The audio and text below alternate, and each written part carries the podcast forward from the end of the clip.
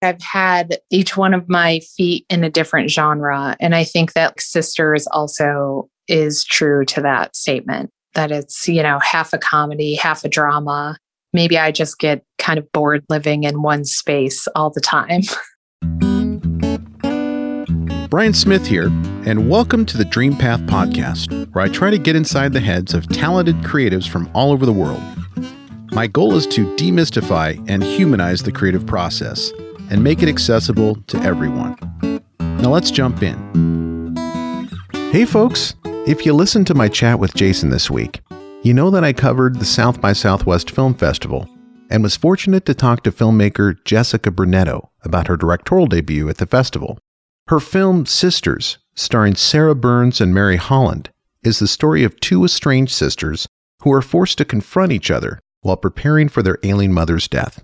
In the process, hidden secrets are revealed, creating tension and hilarity. Even though the film clocks in at less than 20 minutes, I was stunned by the high production value, how rich and developed the characters were, and how impactful and funny the story was, especially given the time constraints of the short film format. Before directing Sisters, Jess was an editor who cut her teeth editing documentaries with Michael Moore, including Capitalism, a Love Story, and Sicko. Working for Michael Moore, she learned how to weave comedy into more serious subject matter, helping Moore create his signature brand of gallows humor while telling big, culturally impactful stories. She went on to become a sought after editor in television comedy, working on series like Comedy Central's Another Period, FX's Man Seeking Woman, American Vandal on Netflix. Do You Want to See a Dead Body with Rob Huebel? One of my favorite shows on YouTube, Red, by the way.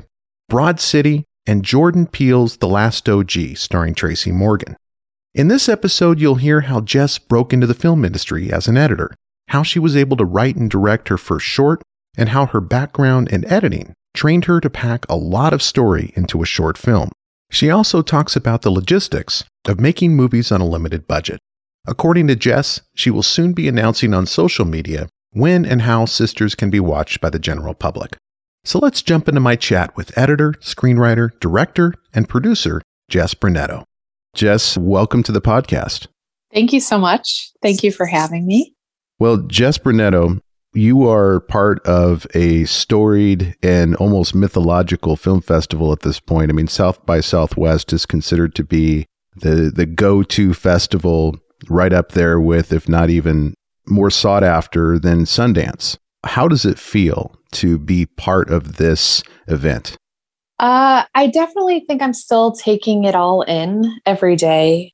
I might not even really fully comprehend what's happening till it's over, I think.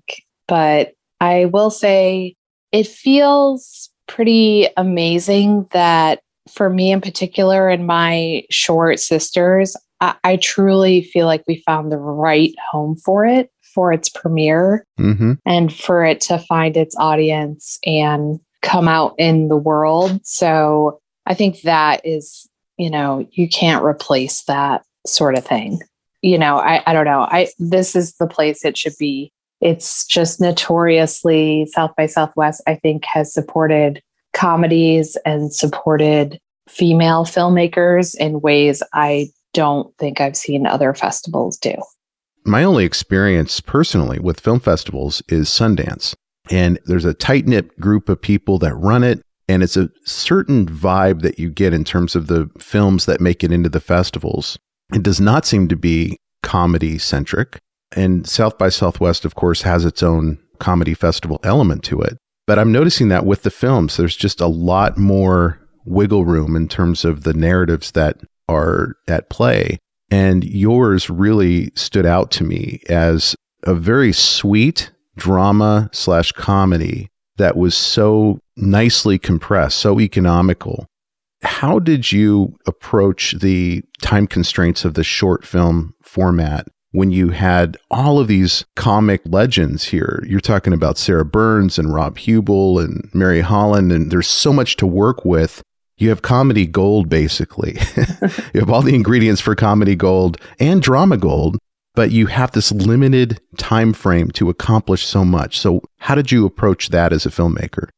I think first and foremost it's worth mentioning that I uh, you know, my day job is an editor and mainly in comedy TV these days. So I think that, you know, what I do day in and day out is to tell the best story in usually the shortest amount of time.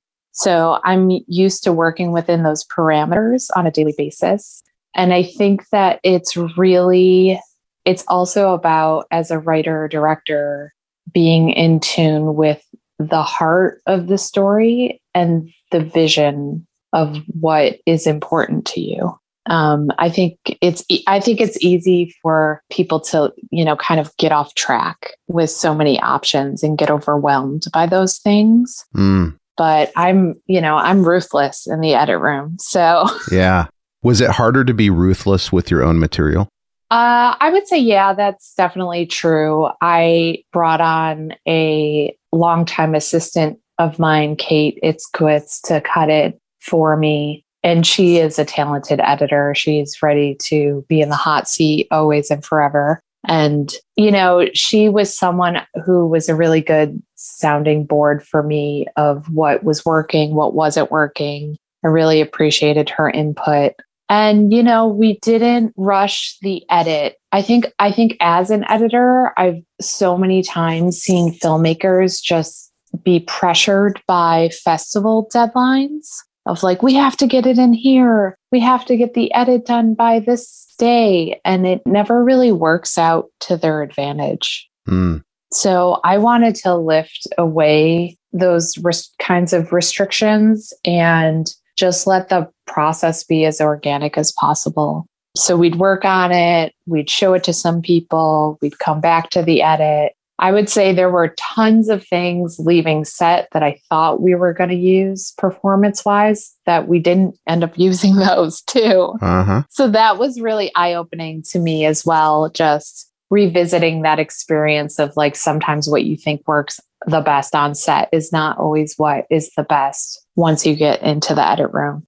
So you have Sarah Burns, Rob Huebel, Mary Holland, primarily Sarah and Mary throughout the film. Yes. And you're talking about UCB New York, and Sarah's filmography is amazing, and Mary's the same. How much did they contribute to the project in terms of improv versus staying on script? And what was that creative process like? Um, well, I think that I felt very lucky. We had, you know, a half a day of rehearsal the day before principal photography with the two of them. Um, I think that the film would not have been as good if we didn't have that time together without the cameras and the crew. And I think that every situation I just took case by case, like scenes that I felt could be more playful. Like a perfect example is um, when Sarah's having breakfast with her mother in the morning. Mm-hmm. That's entirely improvised. Okay. And that was a scene that I knew going in that, you know, of course you film the scripted lines, but I'm like, this really is a space where she has kind of these private meals, you know, with a person who can't really converse with her. That I just kind of knew in my gut that Sarah would bring some interesting things to the table. And, you know, Mary too, I think that Mary is so focused on set. It's incredible to see. And she really combs the script and uh, she really would ask me about lines a lot or ask, like, hey, do you care if I try this? Or do you care if we drop this line for this take? And, you know, I totally get it. And I want my sets to be flexible and fluid because I've learned, again, time and time again in the edit room that some of the best material is the stuff you don't plan for. You come from the comedy world as an editor, and your resume is incredible, working on shows like Broad City and comedy specials. Awkwafina is Nora from Queens. Also, do you want to see a dead body with Rob Huebel? So, what called you to this story and this format of a short film with these people. Can you tell us about that process? Uh, yeah, for sure. It weirdly goes all the way back to one of my first jobs, which was working for Michael Moore on Sicko. And I think one thing I really took away from working with Michael is that the comedy really resonates with people over the message or any sort of facts you're trying to present to them. And I kind of left the documentary world to focus on narrative to sort of, I mean, I hate to say trick the audience, but like make a piece of entertainment where you can also confront serious subject matters under, underneath the surface. That makes a lot of sense. So that's really how I decided at, you know, in my mid 20s, how I wanted to shape the rest of my career and what I really was drawn to, what I really wanted to focus on. And, you know, this, again, going back to sicko, this healthcare crisis has not ended in the United States, um, in my opinion. Yeah. And it's, you know, sadly, in the context of a pandemic, it's gotten even worse. And there are a lot of families struggling and suffering. And, you know, how do we how do we talk about this more publicly without it being, you know, this thing we hide from each other and we're all really ashamed of? That's an interesting connection between the Sicko documentary and also your work in comedy, which is so effective in reaching people's hearts it disarms them and it just lets them take in stories and ideas I think that they're not willing to listen to unless they're laughing. And here you are taking this storyline of a dying mother and a torn relationship between sisters and using comedy to kind of reach people's hearts that way. That's the way it worked with me. It was so powerful it made me think this is ripe for a series or a feature. Are you thinking about that right now? Um, I would say a, I, a little yes, a little no in terms of thinking about it. There was always a part of me that thought if I'm going to take the time to write a short, I do want it to feel like it could be something bigger. And there is a post credit scene in Sisters, actually, that is a little taste of the future for these sisters. But I also think that that's a thing that will happen organically by showing it to people.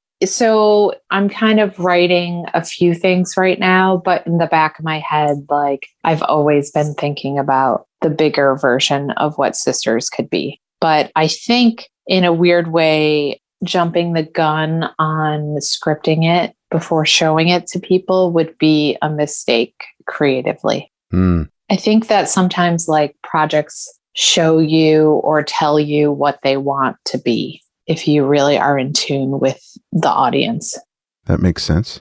So let's go back in time. How did you make your way into not just editing, but editing for amazing shows and working with incredible talent? In Broad City and Colin Quinn and Jordan Peele, so many greats. And you're there in the editing room shaping their projects. And I did not really think about the importance of editing, frankly, until I watched a movie called Zeroville. I don't know if you saw that with James Franco. I've not. I've I've heard some things. yeah, it's it's a very it's a very interesting film and it's almost experimental in a way, but it really highlights the importance of the editor in the process and how sought after editors can be. And I know it's a fictional film, but it really does reveal how important they are to the process. And so, how did you make your way into this space and to become so successful as an editor? Uh, I think looking back, I mean, it's an interesting evolution because, you know, I think of myself as a kid and I'm like, oh, it was always there. It was you know, I think I'm maybe one of the last generations that wasn't totally immersed in film and video in like high school and middle school years. And so for me in high school, all I really had were my creative writing classes and my art classes. And I found myself like gravitating towards those two things. And in my art classes specifically, I started to focus in collaging, mm. which is so very similar to editing. Yeah, no kidding. Yeah. So I started to realize, like, you know, mixing up things that don't necessarily go together can create a new sort of meaning as an, a piece of art. And so I literally took uh, the best guess of my whole life applying for film school. I just had never made a movie. I really just took a guess that that's what I should be doing with my life. Wow. And I also got very lucky. I applied to SUNY Purchase, and the program only accepts 20 kids a year. So that was something I went through a very long interview process. Uh, they bring you in, you have to write a like watch a clip of a movie, and then you're you have an hour to write the next few scenes of what you think is going to happen, as well as just having an in person conversation with one of the professors and a student. So that was really, you know, I think that just came from a place of being in tune with myself. So that was like a really good place for me to kind of figure out where I wanted to at least start my career. So at the time, I actually was a little more curious and interested in documentary filmmaking. I I really enjoyed the discovery process in the edit room and the fact that there was a little more writing involved in the edit room, those sorts of things. Uh, so that was my main focus while I was there. Although I, you know, look, I also tried to break a lot of rules. I was a documentary student, and then my senior year, I made a narrative film. So I just have always, you know, tried to, uh, I guess, make my own rules as a filmmaker. Good for you. And funny enough, that was, I, I've always felt like I've had, you know, each one of my feet in a different genre. And I think that like Sisters also is true to that statement that it's, you know, half a comedy, half a drama. Maybe I just get kind of bored living in one space all the time. Mm-hmm. Uh, tonally. Yeah. So when you graduated from film school, how did you make your way into the industry? How did you get your foot in the door? Uh, I I begged some professors for a couple contacts just to help me get started PAing. I started as uh, a logger, as they call it in reality TV, where you're really just watching tapes and transcribing them. I also had a little stint at New York Film Academy where I would teach high schoolers how to make films at summer camps. So I lived at, on the Princeton University campus for a couple summers doing that. And then when I was working uh, as an assistant editor at MTV, one of our editors had worked for Michael Moore on Bowling for Columbine. Mm.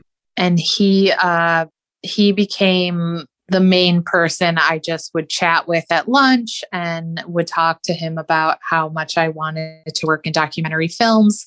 And, you know, he would tell me cool stories like Bowling for Columbine was shaped following the plot structure of The Wizard of Oz, um, which I thought like just kind of blew my mind that documentaries would be following the same story and plot structure as feature films. Mm. And I think that that in a weird way, as a documentary editor, I started studying screenwriting. Oh. A lot more on my own, just like consuming different books and analyzing and breaking apart uh, different beats in movies, in narrative films to help apply that to the edit room when you're just kind of on a documentary. It's like here's a pile of footage. Make a movie. And you're you kind of have to know yeah. a little bit about crafting, you know, acts and dramatic turns and kind of sensing tonally what should be happening at which points in in a feature film even if it's a documentary. As you may have noticed, there are great resources and advice mentioned in all our episodes. And for many of them, we actually collect all of these resources for you in one easy place, our newsletter you can go to dreampathpod.com slash newsletter to join. It's not fancy, just an email about each week's episode, featured artists, and resources to help you on your journey. Now, back to the interview. You know, that's interesting that you bring up the documentary footage dump at the end of the shoot because I would think that the decision making process of how to put that into a story would be impossibly difficult, especially if you do not know about story. So if you're studying story and you're studying cinema and you know, I think your film school experience probably helped you immensely with that, but you're able to as an editor make those tough decisions and they're not just random decisions. They're based upon story structure and plot. What an incredible training you had as an editor to be able to jump into directing and producing to have that experience of just knowing what works because you are looking at it at a granular level and you're doing it with a lot of material trying to make these tough choices. I would think that your reputation, even though you're a first time filmmaker, your reputation with these comedy royalty actors must have been boosted by the fact that you have all of this editing experience. I I think that's definitely true. And um, you know, funny enough, both Rob Huebel and I worked for Michael Moore earlier in our careers. Oh, I didn't know that about Rob. Yeah, at different times on different projects, but um, I think we connected in that way. And there's a lot of similarities between documentary filmmaking and comedy improv, right? Both like from a directing and editorial standpoint. Right. And that that actually helped me move from documentary to narrative. Uh, Jon Glaser kind of gave me my first chance as a comedy editor, scripted comedy editor, because his show Delocated was a fake reality show and they improvised a ton. So they were kind of looking for documentary editors, not scripted editors to help put that show together. Mm-hmm. And I think that, you know, I've always really uh, cared about how, especially my my female protagonists, uh, look and appear on screen. I think that that's something I I would say to Mary and Sarah so many times of like, you know, it's really important to me you guys look good on screen because, you know, I want to protect them in a way. Mm-hmm.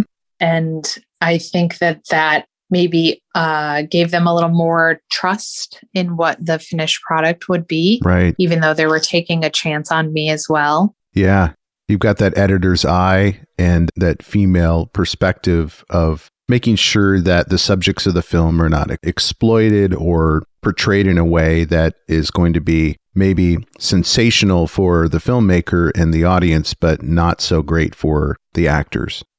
Absolutely. I mean, you know, so much of directing is building a connection with your actors. And, you know, they do very vulnerable things in front of the camera, and you have to make them, you know, just feel just feel comfortable with exposing that part of themselves. And, you know, I really also, as a director, am very fascinated with putting traditional comedians in more serious roles. So I think that that is another thing that I'd like to believe my resume speaks to is a wide range of emotions that I think we were able to achieve on Sisters. I mean, it's it's a hard balance, but it can be done. I think you're right. You definitely achieved that balance in this short. And I'm still struck by how much you packed into such a short film and, and how powerful it was. And also visually, talk about production value. This looks like a feature film from a major studio. How did you pull that off in terms of cinematography, lenses, and cameras? As an editor, and also in your experience in film school, I would guess that that was not the focus of your training. So, how did you approach that as a filmmaker? Well, thank you. That's a insanely high compliment that I will be happy to take. That you think it looks like a studio movie. It does.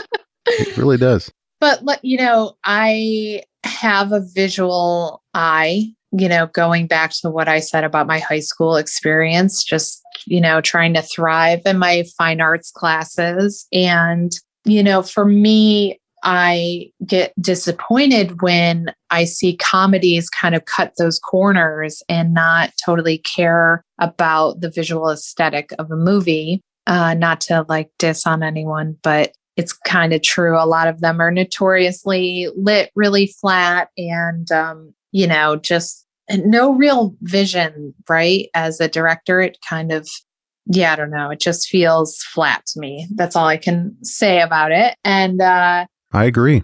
Yeah, I, I just knew that I had a stronger voice inside of me and that I wanted to put that at the forefront of this project. But it's interesting, like, we shot on two Blackmagic 4K cameras that we were literally, it was the first month or two when they came out. They were really hard to get a hold of.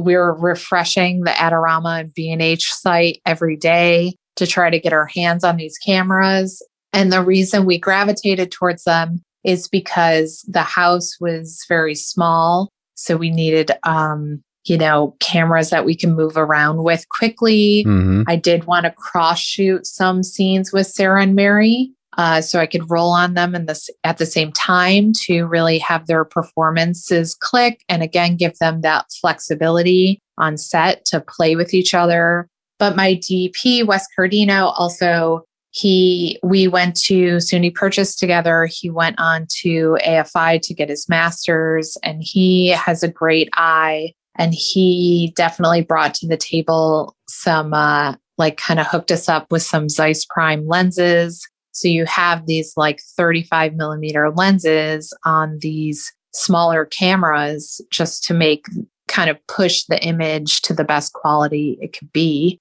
Mm. And all those things coupled with amazing production and costume design. Cause I knew, I knew we couldn't make it look, say, more expensive by doing amazing camera moves because of the space. And quite frankly, I don't think the story really called for that. Um, you know, it's not like we could get dollies in any of these spaces or have the money to kind of do those things. So you know, we put our efforts in the production and costume design and we utilized triadic color blocking. So we assigned each of the women a specific primary color. Um, Sarah was all blues, uh, Mary was all reds, and the mother was all yellows. Um, so, kind of having those things pop on screen was a part of the way mm-hmm. we made the film look a little more it gave it a higher production value overall.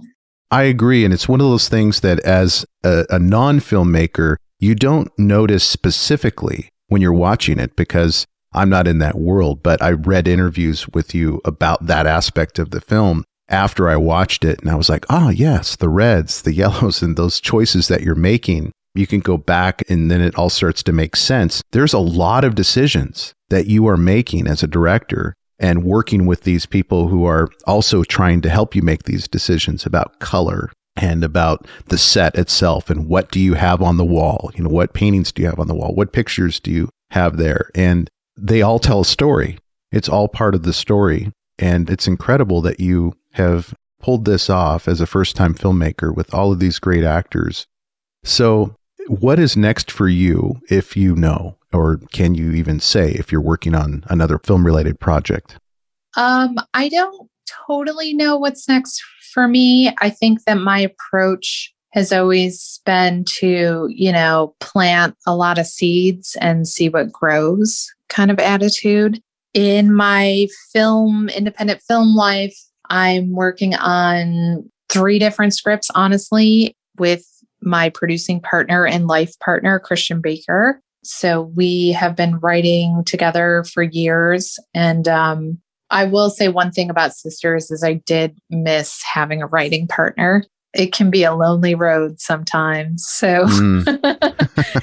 uh, and especially when you're making comedy, it really helps to have someone like bounce the jokes off each other and the premise and all those things. So we've kind of teamed up again. And I think all of our projects we're working on are in a similar tone to Sisters, where it's, you know, a dramedy for lack of a better word.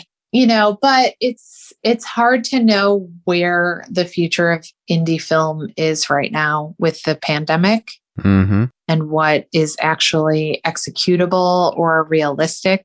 Um, so I'm just trying to be patient and use this time to really hone ideas I think you picked the right genre for a pandemic. You've got two actors. It's a fairly contained space. You don't have a lot of locations.